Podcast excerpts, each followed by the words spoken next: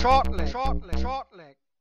We're gonna rock the show. Shortleg, shortleg, shortleg. Bang your head and let it flow. Shortleg, shortleg, shortleg. Der Daten.de Podcast mit Thomas Shorty Seiler. Shortleg, shortleg, shortleg. Neuer Tag bei der PDC WM 2022, genauer gesagt Spieltag Nummer 12 und wir haben mit Dave Chisnell einen weiteren Spieler, der positiv auf Corona getestet wurde. Dennoch wurde die dritte Runde heute kompliziert und wir kennen auch bereits die ersten beiden Viertelfinalisten. Darüber reden wir bei Shortleg, dem Daten.de Podcast. Heute mit mir Marvin Vandenboom und ich freue mich, dass ich heute Lukas Wenig begrüßen darf. Hi Lukas. Hi Marvin, danke für die Einladung mal wieder. Freut mich sehr dabei zu sein. Ja, wir freuen uns auch, dass du heute mit uns auf Tag Nummer 12 schaust. Ist ja wieder einiges passiert. Wir nehmen gerade auf direkt nach dem letzten Match des Abends.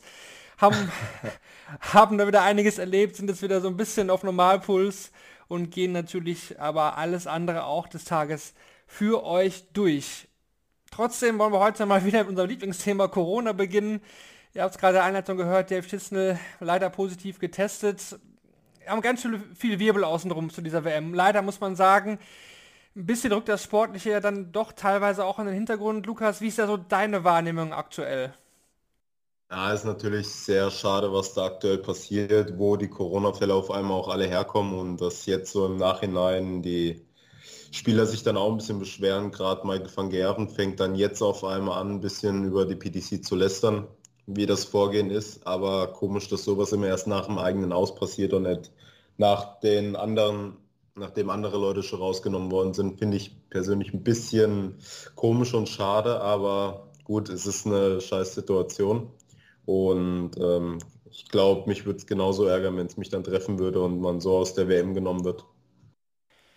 Jetzt ist schließlich der, der vierte Positive, bedeutet freilos für Luke Humphreys, der heute kampflos weiterkam der trifft dann jetzt auf Chris Doby, der ebenfalls per Freilos weitergekommen ist. Ja, ist alles ein bisschen, bisschen schade, dass das jetzt so teilweise unsportlich da am grünen Tisch quasi entschieden wird. Heute ab Spiel 2 sind einige Spieler auch mit Maske eingelaufen. Lustigerweise, Dick van Dijven wurde nicht, wo man erwarten konnte. Er ist vielleicht auch positiv, weil er eben ja, mit Vincent van der Voort und Michael van Gerben Weihnachten verbracht hat, die eben beide positiv waren. Dann kam jetzt auch noch gerade frisch rein Danny Noppers, ebenfalls positiv getestet. Der wollte nach Hause fliegen, ist er gestern ausgeschieden, hat da ja auch noch gespielt auf der Bühne, muss jetzt dann auch seine Quarantäne in London verbringen, also trifft es hier den nächsten Niederländer. Ja, alles, alles nicht so, nicht so einfach. Gavin Price dann auf Instagram heute zwischenzeitlich war er da pro Abbruch, meint ja, da müssen wir die WM jetzt abbrechen hat dann später auch wieder zurückgerudert. Da haben sich jetzt sogar auch einige geäußert zu diesem Thema. Müsste man jetzt nicht eigentlich äh, den Rest irgendwie wann anders austragen? Wie siehst du das? Würdest du einfach jetzt weitermachen und das irgendwie nur versuchen durchzudrücken? Ähm, ja, ich glaube, in der aktuellen Situation kannst du nicht mehr zurückrudern, weil dafür schon zu viele Spieler benachteiligt worden sind. Gerade wenn man mal auf die ich glaube, vier Spieler waren es in der ersten Runde, die dann ausgetauscht worden sind. Und dadurch hat sich ja auch so vieles verändert. Mike de Decker hat die Chance auf einmal als Nachrücker bekommen, hat sich durch den Sieg in der ersten Runde die Tourcard quasi zurückerspielt. Und wenn man jetzt einmal komplett äh, zurückrudern müsste, weil man die WM ähm, irgendwie unterbricht, das wäre dann da auch nicht fair, finde ich. Das ist meine Meinung. Also Augen zu und durch, so blöd wie es klingt, für jeden, den es jetzt noch trifft, wirklich einfach eine bescheidene Situation und ja, ja, schauen, dass man das Beste draus macht. Ja, wir hoffen natürlich alle, dass es jetzt nicht noch weitere Fälle gibt, zumindest jetzt die, die morgen auf der Bühne stehen werden. Das sind ja weitestgehend auch schon welche, die jetzt auch in den letzten Tagen da waren. Drücken wir mal die Daumen, dass es jetzt beim letzten Fall mit der Schlüssel geblieben ist zum Thema Corona soll es eigentlich auch sein für heute. Wir haben die letzten beiden Tage da schon so ausführlich drüber geredet, diskutiert. Ihr kennt die Geschichten von vor Ort, wie es da abläuft und auch zum Thema Shorty bzw. Sohn. Da wollen wir heute auch nicht nochmal weiter darauf eingehen. Das könnt ihr alles nochmal nachhören in der gestrigen Folge. Da hatten wir uns zum Thema Shorty, The Sohn und auch zu Corona geäußert. Am Tag davor war ja auch Lutz hier, der nochmal seine Eindrücke von vor Ort geäußert hat. Also ja, ich denke, das soll es für heute dann auch, was dieses Thema angeht, genug sein, denn wir hatten auch tolle Darts mal wieder, das sollten wir nicht vergessen, ja, die WM läuft auch sportlich echt fantastisch weiter, heute wieder einige fantastische Matches. Und das ging auch schon los in der Nachmittagssession, das erste Spiel war da Jose de Sousa gegen Alan Suter, am Ende gewinnt Alan Suter mit 4 zu 3, war ein komisches Spiel, Lukas, also bei mir war es so, ich konnte zwischendurch echt nicht sagen, wer es jetzt macht, das ging immer so ein bisschen hin und her, war jetzt kein hochklassiges Spiel, ja, auch eher von der Spannung wieder geprägt. Ja, also ich, ich habe das Spiel äh, ehrlich gesagt gar nicht verstanden. Äh, beide Spieler haben eigentlich im Vorfeld echt super noch performt und ich habe mir von dem Spiel eigentlich auch viel erhofft, aber irgendwie war es ein sehr holpriger Start. Und ja, Josie ist so überhaupt nicht in seinen Flow gekommen und hat eigentlich nur davon profitiert, fand ich, dass ähm, ja, ein paar Fehler gemacht worden sind auf der anderen Seite. Und ja, es war wirklich komisch, aber ich fand zum Schluss war es war auch der verdiente Sieger dann. Schon interessant, ne? Ja, schon interessant. Der hat es jetzt gerade mal maximal Average von knapp über 90 gespielt. Also jedes Mal knapp drunter, unter 90, maximal 90, irgendwas. Jetzt wieder im Achtelfinale bei seinem WM-Debüt. Diesmal auch wieder mit High Finish, wie schon gegen Mensa Sulovic, wo er die 144 zum Sieg gecheckt hat, heute 136 zum Sieg. Bei De Sousa fand ich ja auffällig, mal wieder natürlich seine komischen Wege und seine Ideen, die er hatte. Da wurde es ja auch vom deutschen Kommentar angesprochen. Das war eigentlich so ein Spiel heute, wo, sie, wo er sich das nicht erlauben konnte, oder? Also seine 120 Tops, Tops, Tops Geschichten oder seine komischen Verrechner oder seine Ideen da, die sind ihm heute schon so ein bisschen auch vor die Füße gefallen.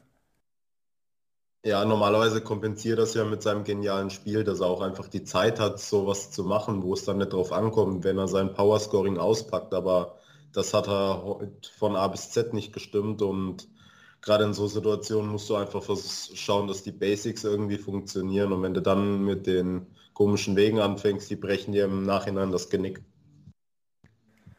War jetzt ja eh in den letzten Wochen, Monaten nicht so das Jahr von De Sousa gut, wir, wir kennen die Geschichte, er hatte einen Diabetes-Schock, dann ja, gab es da natürlich auch eine Anpassung. Er hat dann mit Kontaktlinsen gespielt, neue Brille, neue Sehstärke war notwendig. Äh, du kennst es ja auch, bist auch Brillenträger, ich genauso. Das, das kann auch schon, kann schon mal ein bisschen dauern, auch, dass man sich daran gewöhnt. Äh, ja, war jetzt vielleicht ja, in den letzten Wochen nicht der De Sousa, den man gewohnt ist. Ich bin gespannt, ob er für die Premier League nominiert wird. Ist da immerhin im Finale ja gewesen. Aber von den Ergebnissen bei den Majors her könnte man auf jeden Fall auch darauf kommen, ihn dann nicht mit reinzunehmen dieses Jahr. Werden wir auf jeden Fall beobachten. Ja, mhm. Nathan Espinel, auch ein Spieler, der schon bei der Premier League ja, für Furore gesorgt hat. Heute wurde er aber überrollt. Gegen Kellen Riss verliert er mit 0 zu 4, glatt mit 0 zu 4. Muss man sagen, Kellen Riss hat noch keinen einzigen Satz abgegeben, drei Spiele, bisher noch keinen Satz verloren. Der ist richtig, richtig stark unterwegs. On fire, ja, mir hat er ja gegen Brandon Dolan schon sehr, sehr gut gefallen mit seinem 3 zu 0 und dem 102er Average. Wobei das Spiel heute gegen Nathan Espinel war vom Average, glaube ich, ein bisschen schlechter, also in Anführungsstrichen, aber trotzdem einfach wieder ein grandioses Spiel und er überrascht mich wirklich. Man hat ja gesehen, dass es sein Jahr ein bisschen ist mit seinen zwei Pro-Tour-Siegen und allem, aber dass er jetzt bei der WM so eine Leistung abruft, Hut ab, Mütze auf. Ja, ja. Abs ja absolut. Nathan Espinel war da lange Zeit irgendwie auch nur Zuschauer in diesem Spiel. Also er konnte nicht wirklich agieren. Er kam auch nicht rein mit seiner Emotionalität. Da lebt er ja auch oft von, dass er da die Zuschauer nochmal mitnimmt. Der Walk-On kommt ja eh mega gut an. Kennt man ja bei ihm. Äh, der Kampfgeist war bestimmt irgendwo da, aber er konnte halt gar nicht diesen einsetzen, ne, weil er einfach im Score hinterhergerannt ist. Kellen Riss mega stark auf jeden Fall. Jetzt gegen Alan Suter. Da muss man ihn ja ganz klar als Favoriten sehen. Ja, aber das ist auch immer dann die Sache mit dieser Favoritenrolle. Das hat man jetzt, glaube ich, bei der WM schon ein paar Mal gesehen, dass Leute ähm, sehr gut performt haben und kaum waren sie in der Favoritenrolle, sind sie der nicht gerecht geworden. Aber ich glaube, der schiebt gerade so einen Lauf, so einen Fokus und der, der ist so im Flow drin, dass er das, denke ich, auch ziemlich ähm, deutlich rocken wird. Ja, das war der Nachmittag schon, denn wie gesagt, die Partie Luke Humphreys gegen Dave Tissel konnte nicht ausgetragen werden. Mal wieder eine Session nur mit zwei Spielen. Diesmal hat den Nachmittag getroffen. Dafür gab es dann am Abend immerhin mal wieder drei Partien und die hatten es wirklich in sich. Also es ging eigentlich schon los mit der ersten Begegnung zwischen Gary Anderson und Ian White. Ian White führte hier mit 3 zu 0. Anderson kam irgendwie gar nicht zurecht. White hat auch vor allem im zweiten Satz echt sehr, sehr gut gespielt. Sonst war es auch nicht so überragend unterwegs, aber Anderson hatte irgendwie gar keine Range im Scoring, viele Aussetzer in die 1, in die 5. Aber dann macht er den Dick van Dijvenbode und dreht das Ding echt noch. Ja, das war auch wieder phänomenal. Also die WM schreibt Geschichten, die hätte man vorher vielleicht gar nicht so vermutet. Ne? Gut, äh, Anderson hat er jetzt wieder neue Darts gespielt, weil jetzt waren das ja wieder so tropfenförmige, ne? Oder spielt er die jetzt für die ganze WM? Hast nee, du da mal drauf geachtet? Genau, das, das waren wieder neue, das waren Prototypen, die es auch noch gar nicht zu kaufen gibt. Ich finde, äh, dass er damit gar nicht so gut zurechtkommt. Es wirkt zumindest so. Also auch in der ersten Runde, also in seinem ersten Spiel gegen Adrian Lewis fand ich seine Darts, das waren jetzt, meine ich schon echt wieder andere, fand ich noch gar nicht so passend. Klar, sie sagen eh alle immer im Practice äh, laufen die super. Aber ich wundere mich, dass er nicht mit seinen alten Darts spielt, weil immer wenn ich bei Anderson neue Darts sehe, muss ich, komme ich am Ende zu, der, zu dem Schluss, dass seine alten Darts eben irgendwie doch besser liegen. Ja, sehe ich genauso. Aber er hat die Kurve dann noch gut bekommen. Ian hat natürlich auch wieder viel dann auf Doppel liegen lassen. So, der wollte den letzten Schritt einfach wieder nicht gehen. Gerade Tops, wo er dann zweimal Doppel 5, glaube ich, trifft. Ja, er hat halt die Fehler dann sehr gut ausgenutzt. Es ging irgendwie los mit diesem 111er Finish, ne? Das war so irgendwie der, der Kickstart für, für Anderson.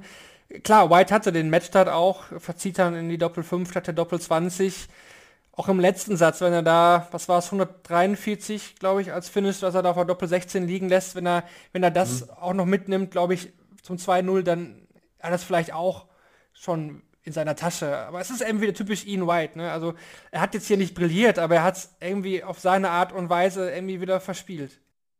Ja. Hinter der Bühne hätte er es gemacht, aber auf der Bühne, da, da fehlt so dieses letzte Mühe, einfach mal dieses äh, wie sagt man so schön, Drecksau-Seilen reinstecken und dann äh, das Ding einfach mal wuppen, ne? Leider. Er ist so ein genialer Spieler und ich schaue ihm gern zu, wobei ich in dem Spiel auch ein Gary noch einen Tick mehr gegönnt habe. Ja, das sagst du am Ende, sind Fan.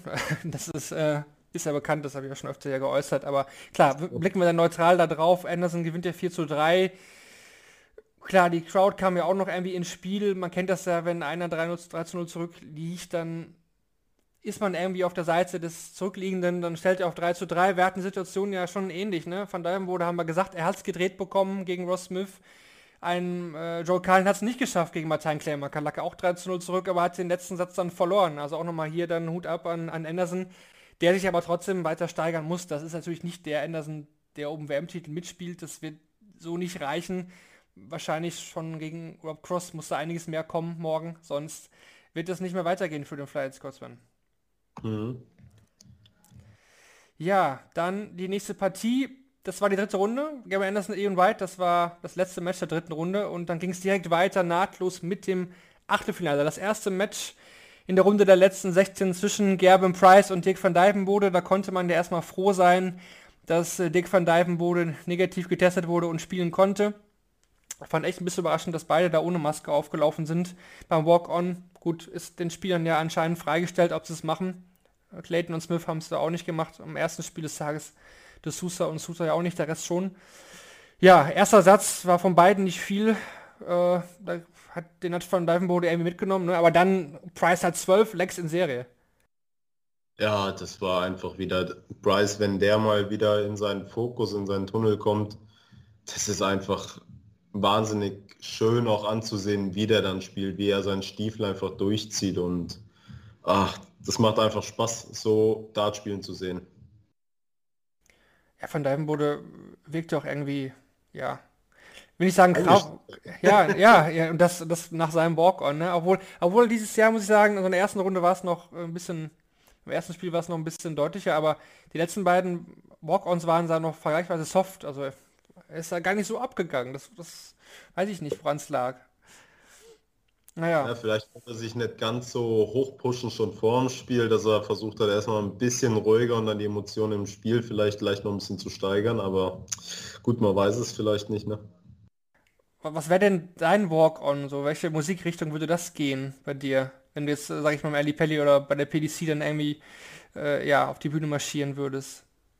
Also ich bin jetzt schon zweimal auf der European Tour einmarschiert und äh, ich habe das Can't Stop, also das Einlauflied vom Klitschko. Mhm, ja, ja. Ah, ich denke, ich bin da mehr der gemütliche Typ. Bisschen in die Runde grinsen und dann, äh, ja, ich glaube, ich, Ellie Pelli wüsste ich, glaube ich, jetzt so nicht, das wäre so äh, spontan Ding, wie ich mich dann verhalte. Aber definitiv nicht wie der Van Dijvenbode. da bin ich nicht der Typ. Nicht deine Musikrichtung. Ja, Red Hot Chili Peppers, Can't Stop, auf jeden Fall. Ja, ist ja auch in England ein bekanntes Lied, haben ja auch schon ein paar Leute mal zwischendurch mal irgendwie gehabt. Ich glaube, Gian Arthur hatte das, glaube ich, auch mal zwischendurch, wenn ich mich nicht richtig ja. irre. Also, aber ist ja nicht fest vergeben an irgendeinen Spieler. Das kann, kannst du dir ja noch sichern, wenn es dran soweit ist. Ja, bisher ist es noch offen, deswegen hatte ich mich dafür auch am Anfang entschieden. Ja, gefällt mir auf jeden gut, Fall. Ich, denke, ich hätte auch noch ein, zwei Lieder zur Not zur Auswahl, aber erstmal müssen wir uns mal wieder für so eine Bühne qualifizieren, dass wir dann auch das Lied nehmen können. Ne? Ja, wir kommen später noch zu dir. Äh, am Ende unseres, äh, unserer Folge wollen wir noch ein paar Fragen an dich natürlich auch stellen, fernab von dieser WM. Gehen wir aber noch die letzte Partie an, denn das war zweifelsohne das Highlight dieses ganzen zwölften Turniertages. Johnny Clayton gegen Michael Smith. Johnny Clayton geht hier raus. Ja? Also viele haben gesagt, Johnny Clayton, und auch zu Recht natürlich nach diesem Jahr, ein absoluter Mit- und Top-Favorit auf den WM-Titel. Er verliert aber mit 4 zu 3 gegen Michael Smith. Ich weiß gar nicht, wo man da wirklich ansetzen soll bei diesem Match. Ne? Also noch, nach zwei Sätzen steht Clayton bei einem Average von 110. Smith spielt nicht schlecht, aber hat trotzdem irgendwie keine Chance. Aber dann hat Smith irgendwann wirklich aufgedreht. Ja, dann holt er ja, glaube ich, drei Sets in Folge und pusht sein Average auch weit über die 100er Marke und ja, da hat Scoring, Finishing, alles zusammengepasst. Ja, und dann kam aber ähm, Clayton halt auch gleich wieder zurück. Der hat sich davon ja nicht beeindrucken lassen. Und das ist halt, glaube die große Stärke, die der Clayton dieses Jahr gezeigt hat, ist egal was kommt, egal wer was spielt, es juckt ihn nicht, er spielt seinen Stiefel und im Normalfall reicht es dann auch wieder. Außer heute. Ja, der letzte Satz war ja auch, auch Wahnsinn. Da checkt äh, Clayton 161, dann kommt die Antwort 121 von Smith. Äh, dann verpasst Clayton die 170, Smith checkt 105, 120 von Clayton unter größten Druck. Also da war ja, war ja alles dabei und was, was mir da auch persönlich einfach mega gut gefallen hat, der Spirit von den beiden, ne? wie die das Spiel ausgetragen haben. Ne? Immer den Fistbump zwischendurch. Die haben einfach beide gemerkt, wir sind hier Teil eines richtig geilen Dart-Matches. Ja, diesen Respekt äh, dem anderen gegenüber, das ist ähm, schön, das ist auch wichtig für den Sport, dass das mal wieder ein bisschen in den Vordergrund gerät, weil es ist teilweise wieder ein bisschen abhanden gekommen, bin ich der Meinung, weil die Reaktionen nach Niederlagen teilweise schon wieder ein bisschen ja komisch werden, sage ich mal, aber dann mal wieder zwei zwei solche Spieler zu sehen, die sich so einen Fight liefern, wo das aber auch alles locker und herzlich ist und jeder gönnt zum anderen doch auf der einen Seite, obwohl es für jeden um so viel geht. Äh, einfach beste Werbung für den Sport. Ja, kein Vergleich zu Halbrechts gegen Price, was ja auch ja, vom Leck, äh, von der Leckdauer her außer einem Leck ja auch in die Nähe kam. Am Ende gewinnt Michael Smith halt mit 6 zu 4 den letzten Satz, also ein Leck mehr. Wir hätten das nächste Sudden Death Leck gehabt im Entscheidungssatz. Äh, ja, war vieles drin. Michael Smith gefällt mir, wie ich schon in den letzten Folgen gesagt habe, echt sehr gut bei dieser WM. Nicht zuletzt auch beim Grand Slam. Heute auch wieder von der Körpersprache her. Er hat ja zwischendurch gar nichts rausgelassen. Und das erste Mal, dass er wirklich aus sich herausgegangen ist, war halt eben nach dem Matchstart und auch zwischendurch, wo Clayton ja super gut gespielt hat oder auch diese Antworten. Ne? 161 Check Clayton Smith keine negative Körpersprache zu erkennen. Klar, er hat das hingenommen und denkt, okay, er hat sich bestimmt wieder gedacht, ah, jetzt passiert es schon wieder, wie immer bei mir so. Aber ich fand ihn heute von der Körpersprache echt äh, sehr, sehr stark. Und das scheint wohl auch so ein bisschen der neue Michael Smith zu sein. Ja, normalerweise sieht man ihm, wenn dann eine 60 kommt, dass er doch sehr mit sich hadert. Und das hat man, finde ich, heute kaum gesehen. Und dadurch konnte er wahrscheinlich auch schneller und besser wieder zurückschlagen, weil er sich gar nicht so äh, schlecht gemacht hat, selber und dadurch einfach viel fokussierter und optimistischer war. Aber da, da hast du schon recht mit dem neuen Michael Smith. Und wenn er das weiter so durchziehen kann, dann ist er für mich einer der absoluten Top-Favoriten. Das könnte man natürlich schauen und die, die Frage stellen, ich glaube, Gavin Price, der nimmt dieses Ergebnis trotzdem sehr gerne. Wenn ich ehrlich bin, glaube ich schon, dass er lieber gegen Michael Smith spielt, als gegen gegen Johnny Clayton. Bei Clayton weiß man aktuell ja eigentlich, was man bekommt. Bei Smith, okay, die, die Matches waren jetzt alle stark bei der WM, aber ich glaube, dass Price lieber gegen Smith spielt.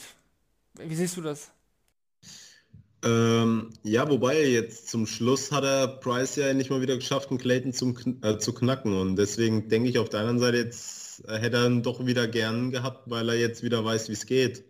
Ich weiß nicht, wie die Bilanz zwischen Price und Smith dieses Jahr ist, da bin ich nicht informiert, aber aha, wobei, ich glaube, Gavin Price ist mittlerweile wurscht.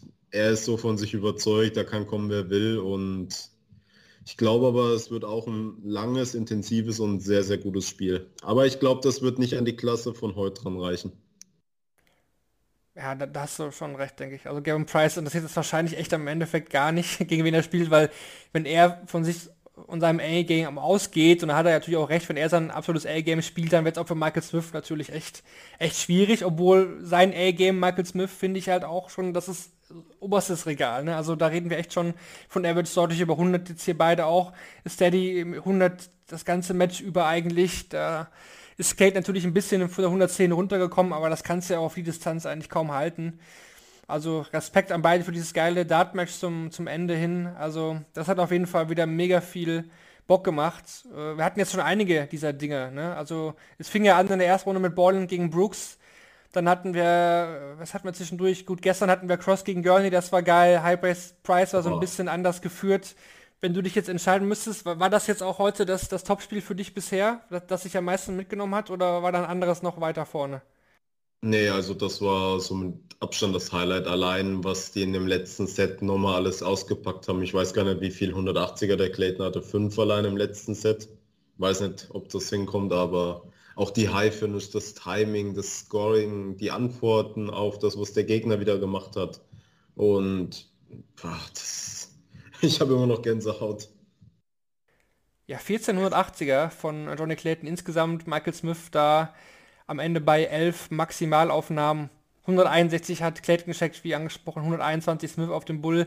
Am Ende Clayton mit dem Average besser, 102,48, Smith sogar unter 100, 99,84, aber eben, ja, am Ende mit dem Break im äh, 9. Leg müsste es gewesen sein, genau, und das 10. Leg gewinnt er dann da eben zum Match.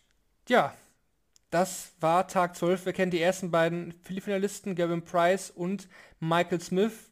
Match des Tages ja, brauchen wir nicht drüber reden, das war eben halt Clayton gegen Smith, da gibt es keine zwei Meinungen, hatten wir auch schon vorher kurz äh, vor der Aufnahme besprochen. Spieler des Tages, ja, da würde ich dich trotzdem noch gerne fragen, man könnte auch auf die Idee kommen, Kellen Rister in den Hut zu werfen, oder bleibst du da auch bei Michael Smith? Mm, ja, es ist wirklich so eine Waagschale, vielleicht so 51, 49 Prozent. Finde ich fast sogar ein Ritz, weil man es von ihm noch nicht so erwartet hat. Und dadurch ist es mehr diese Überraschung. Und man denkt eigentlich immer, okay, er hat ein geiles Spiel, das nächste wird nicht so gut. Aber er schafft es ja immer wieder, seine Leistung abzurufen. Und deswegen würde ich ihm da sogar mit 2% Vorsprung heute den Titel geben. Dann vergeben wir diesen Titel doch gerne. Ja, dann machen wir jetzt weiter mit den Useful Stats presented by Darts Oracle. Da wollen wir noch mal so ein bisschen aus der Statistiksicht auf die Spiele schauen. Da fange ich mal an mit dem Nachmittag. Zum ersten Spiel würde ich jetzt gar nichts mehr verraten wollen. Aber zum zweiten von Callum Riss gegen Nathan Espinel. Da gibt es ein paar interessante Punkte, denn Callum Riss ist der erste Spieler seit der WM 2016, der seine ersten drei Spiele alle ohne Satzverlust entscheiden konnte. Im gesamten Spiel hat Riss nicht einmal seinen Anwurf abgegeben und hat dabei acht Breakdarts von Nathan Espinel überlebt. Dann gehen wir rein in den Abend. Hier ein paar Statistiken zum Match äh, Gary Anderson gegen Ian White. Zum vierten Mal in Folge konnte Gary Anderson in der dritten Runde der WM einen Entscheidungssatz überstehen. Damit ist er jetzt zum zwölften Mal bei, im WM-Achtelfinale und das sogar hintereinander. Also zum zwölften Mal hintereinander Gary Anderson im Achtelfinale der WM. Wie gegen, wie gegen Adrian Lewis hat Anderson auch heute gegen Ian White allerdings nur 380er geworfen. Bis zur WM 2021 hat er in 29 Spielen in Folge mindestens 480er geworfen. Also da sieht man schon bei, bei Anderson da, da ja, hapert so ein bisschen am Scoring, was ihn ja eigentlich die Jahre über immer so ausgemacht hat. Dann was zu Price gegen Van Dijvenbode. Da hatte Price in den letzten drei Sätzen eine unglaubliche Doppelquote von 81,82 Prozent. Im ersten Satz hat er dabei ja sogar 14 Versuche nicht verwerten können und am Anfang stand er dabei nur bei 14,3 Prozent. Also der hat seine Doppelquote da nochmal ordentlich nach oben schrauben können. Ja, für die Van Dolphin war es eher ein Spiel zum Vergessen. Er wird von 83,22 ist sein schlechtester im TV seit seinem berühmten Spiel gegen Raymond van Barneveld 2016. Bei dem ja, hat er nur 79,77 im Average gehabt. Und es ist auch das Spiel, wo er damals die 180 überworfen hat. Und noch was zum letzten Spiel des Abends zwischen Michael Smith und Johnny Clayton. Die letzten fünf Lecks im Entscheidungssatz hat Michael Smith stets mit dem letzten Dart herausgenommen. Dreimal stand Clayton dabei selbst bei einem Finish unter 100. Hatten wir auch schon gelobt. Smith heute auch eiskalt, wirklich. Das war mit dem letzten Dart, wie man jetzt gerade nochmal auch in den Statistiken sehen kann, echt stark. Und der letzte Fakt, zum ersten Mal hat Johnny Clayton bei drei aufeinanderfolgenden Spielen in TV-Ranglistenturnieren einen Average von über 100 Punkten produziert. Zudem hat Clayton noch nie bei TV-Turnieren mit einem so hohen Average verloren wie heute. Also bei TV-Turnieren, die ins Ranking zählen. Tja, natürlich bitter Niederlage. Ne? Nach so einem Jahr eigentlich super gespielt. Am Ende, ja, ist er dann trotzdem eben nur zweiter Sieger in diesem Spiel gegen Michael Smith. Gut, dann haken wir diesen Tag mal ab und schauen jetzt auf den Donnerstag. Ne? Einen Tag haben wir jetzt noch, bevor dann nochmal ein Tag Pause ist. Silvester steht ja schon bald wieder an. Gefühlt gerade erst Weihnachten gewesen, dann ist schon wieder Silvester. Wir komplizieren das Achtelfinale mit den Spielen am Nachmittag und in der Abendsession jeweils nochmal drei Partien. Hoffen wir doch mal wirklich, dass wir auch wieder beide Sessions dann mit drei Spielen erleben. Lukas, wir gucken jetzt mal auf den Nachmittag. Da haben wir die Partien Raymond Smith, Mervyn King, Alan Suter, Kellen Riss und Chris Doby, Luke Humphreys. Ja, im ersten Match, da sind wir Deutschen wahrscheinlich alle Fan von Mervyn King. Ja, das, das kannst du laut sagen. Ich denke auch, dass der King sich durchsetzen wird. Der ist da ein bisschen abgezockter. Er hat jetzt auch nicht so schlecht performt, finde ich bisher. Wobei mich der Raymond Smith doch sehr überrascht hat, auch gerade im Spiel gegen Florian. Weil das war ja wirklich ein sehr, sehr starker Auftritt, muss man ja sagen. Und, aber ich denke trotzdem, dass der King das mit seiner Routine machen wird, da er auch einfach mal wieder die Chance wittert, bei der WM ziemlich weit zu kommen. Hoffen wir es mal. Ich habe so ein bisschen ein bisschen Bauchschmerzen, wenn ich an diese Partie denke, wenn ich ehrlich bin, Raymond Smith mich echt überzeugt hat, auch mit seiner Ruhe, mit seiner Art, wie er das Spiel auf der Bühne spielt, da, da habe ich keine Anzeichen von Nervosität oder sonst was gesehen. Ja, aus deutscher Sicht natürlich, ja, warum wichtig, wenn Mervyn King nicht gewinnt, hat Raymond Smith die Tourkarte und Max Hopp leider nicht mehr, er müsste dann in die Q-School gehen. Mal schauen, was der König ja. dann uns dann morgen zeigt. Einen Suter, Kellen Riss hatten wir gerade schon kurz angesprochen. Dann haben wir noch Chris Doby, Luke Humphries. Auch da ist natürlich eine Riesenchance für beide. Ne? Beide hatten jetzt ein Spiel Pause, haben eben beide von einem Freilos profitiert, aber beide eben hier mit einer Chance auf ein WM-Viertelfinale. Da rechnen sich, denke ich, beide was aus, oder? Ja. Äh, für mich ist Chris ganz leicht im Vorteil, weil er dieses Jahr wirklich teilweise auch sein ähm, Spielniveau nochmal stark angehoben hat. Gerade in den letzten Players Championship Events hat er ja teilweise auch 110 plus gespielt, hat dann auch Proto Event gewonnen und ja, Humphreys ist ein sehr, sehr guter Spieler, aber ich glaube, in dem Spiel sehe ich äh, die Vorteile leicht beim Herr Dobe. Ich würde sogar fast dagegen wetten. Ich hätte gesagt, Luke Humphreys macht es hier.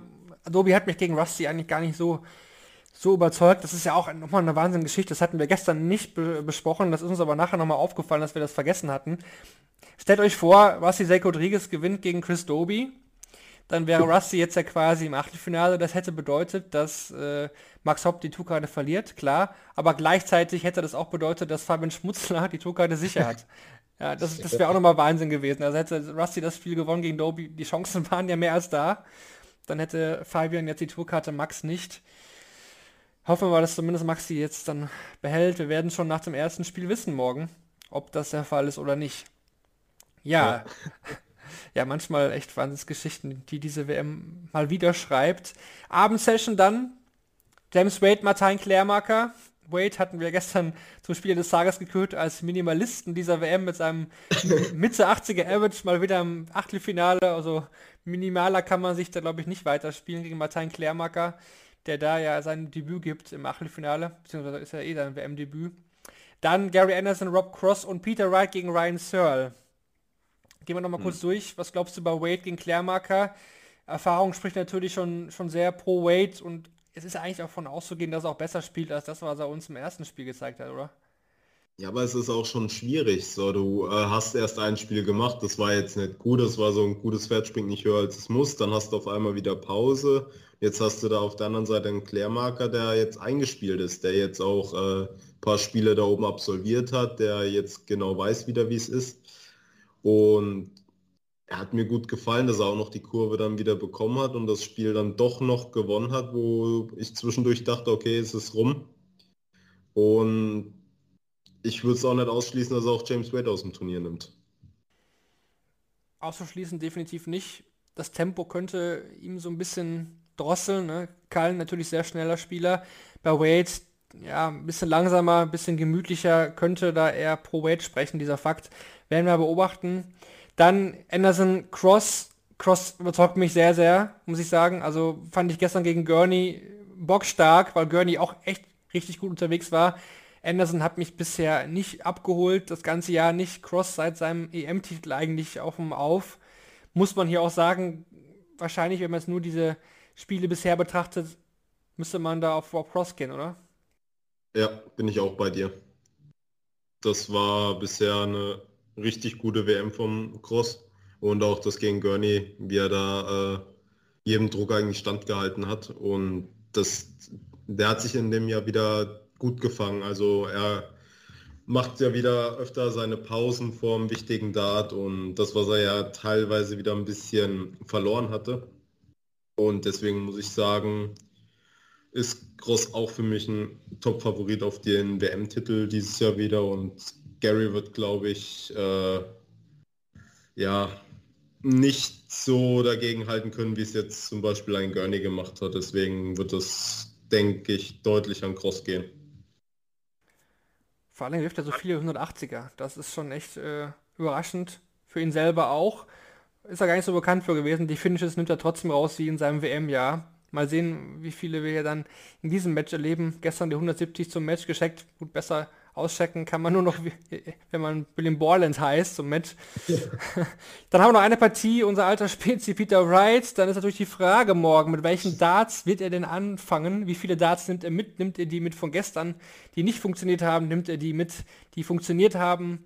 Gegen Ryan Searle kann er sich eigentlich sowas jetzt nicht so mehr erlauben. Ne? Also Damon Hatter in allen Ehren, aber gut, Searle hat auch nicht so genial gespielt, aber ich glaube, da sollte Wright schon sich vorher im Klaren sein, mit welchen Darts er da anfängt. Ähm, ja, es war doch Red Dragon Lounge. Kam noch ein äh, Peter Wright da draus, den er bisher noch nicht gespielt hat, dann wird er den spielen. Aber also das hat mich gestern schon arg verwirrt, diese Extremunterschiede. Aber gut, allein wenn man dann wieder so switchen kann auf seinen Dart zurück und so spielen kann. Peter Wright ist einfach immer alles zuzutrauen und ich denke, er wird da auch die Oberhand behalten. Egal mit was für einem Dart er spielt. Und wenn er wieder auf seinen goldenen switcht und dann so spielt, dann würde er das Ding, denke ich mal, gewinnen. Dass die Spiele für Donnerstag nochmal zwei Sessions, die letzten zwei Dart-Sessions auch in, in, diesem Kalenderjahr, muss man ja so sagen, 31.12. ist dann frei. Ab dem neuen Jahr, 1., 2., 3. Januar, dann nacheinander Viertelfinale, Halbfinale und Finale. Kommen wir zur Frage, zur Umfrage, die wir gestellt haben. Die war ja ein bisschen scherzhaft gemeint. Was glaubt ihr? Wird es noch eine weit, wird es noch weitere Corona-Fälle bei dieser WM geben? 97% von euch waren für Ja, 3 für Nein. Ja, habt ihr recht behalten. Äh, heute mit Dave Chisnell, gut, denn den Noppert hätte man auch noch zuzählen können. Es gab eben leider weitere Corona-Fälle. Heute aber mal wieder mal eine Frage, ja, mit sportlichem Bezug, da würde uns interessieren, was glaubt ihr denn, behält Max Hopp seine Tourkarte, ja oder nein? Das zielt eben auf die Partie zwischen Raymond Smith und Mervyn King ab. Wie gesagt, nochmal kurz zur Klarstellung, gewinnt King, hat Hopp die Tourkarte noch sicher, auch nicht in die Q-School, gewinnt Raymond Smith, muss er Anfang Januar nach Nierenhausen. Ja, Dann haben wir die WM soweit abgedeckt. Dann haben wir noch ein paar Minütchen über Lukas und können noch über dich so ein bisschen quatschen, wenn du schon mal hier bist. Das lassen wir uns natürlich nicht entgehen.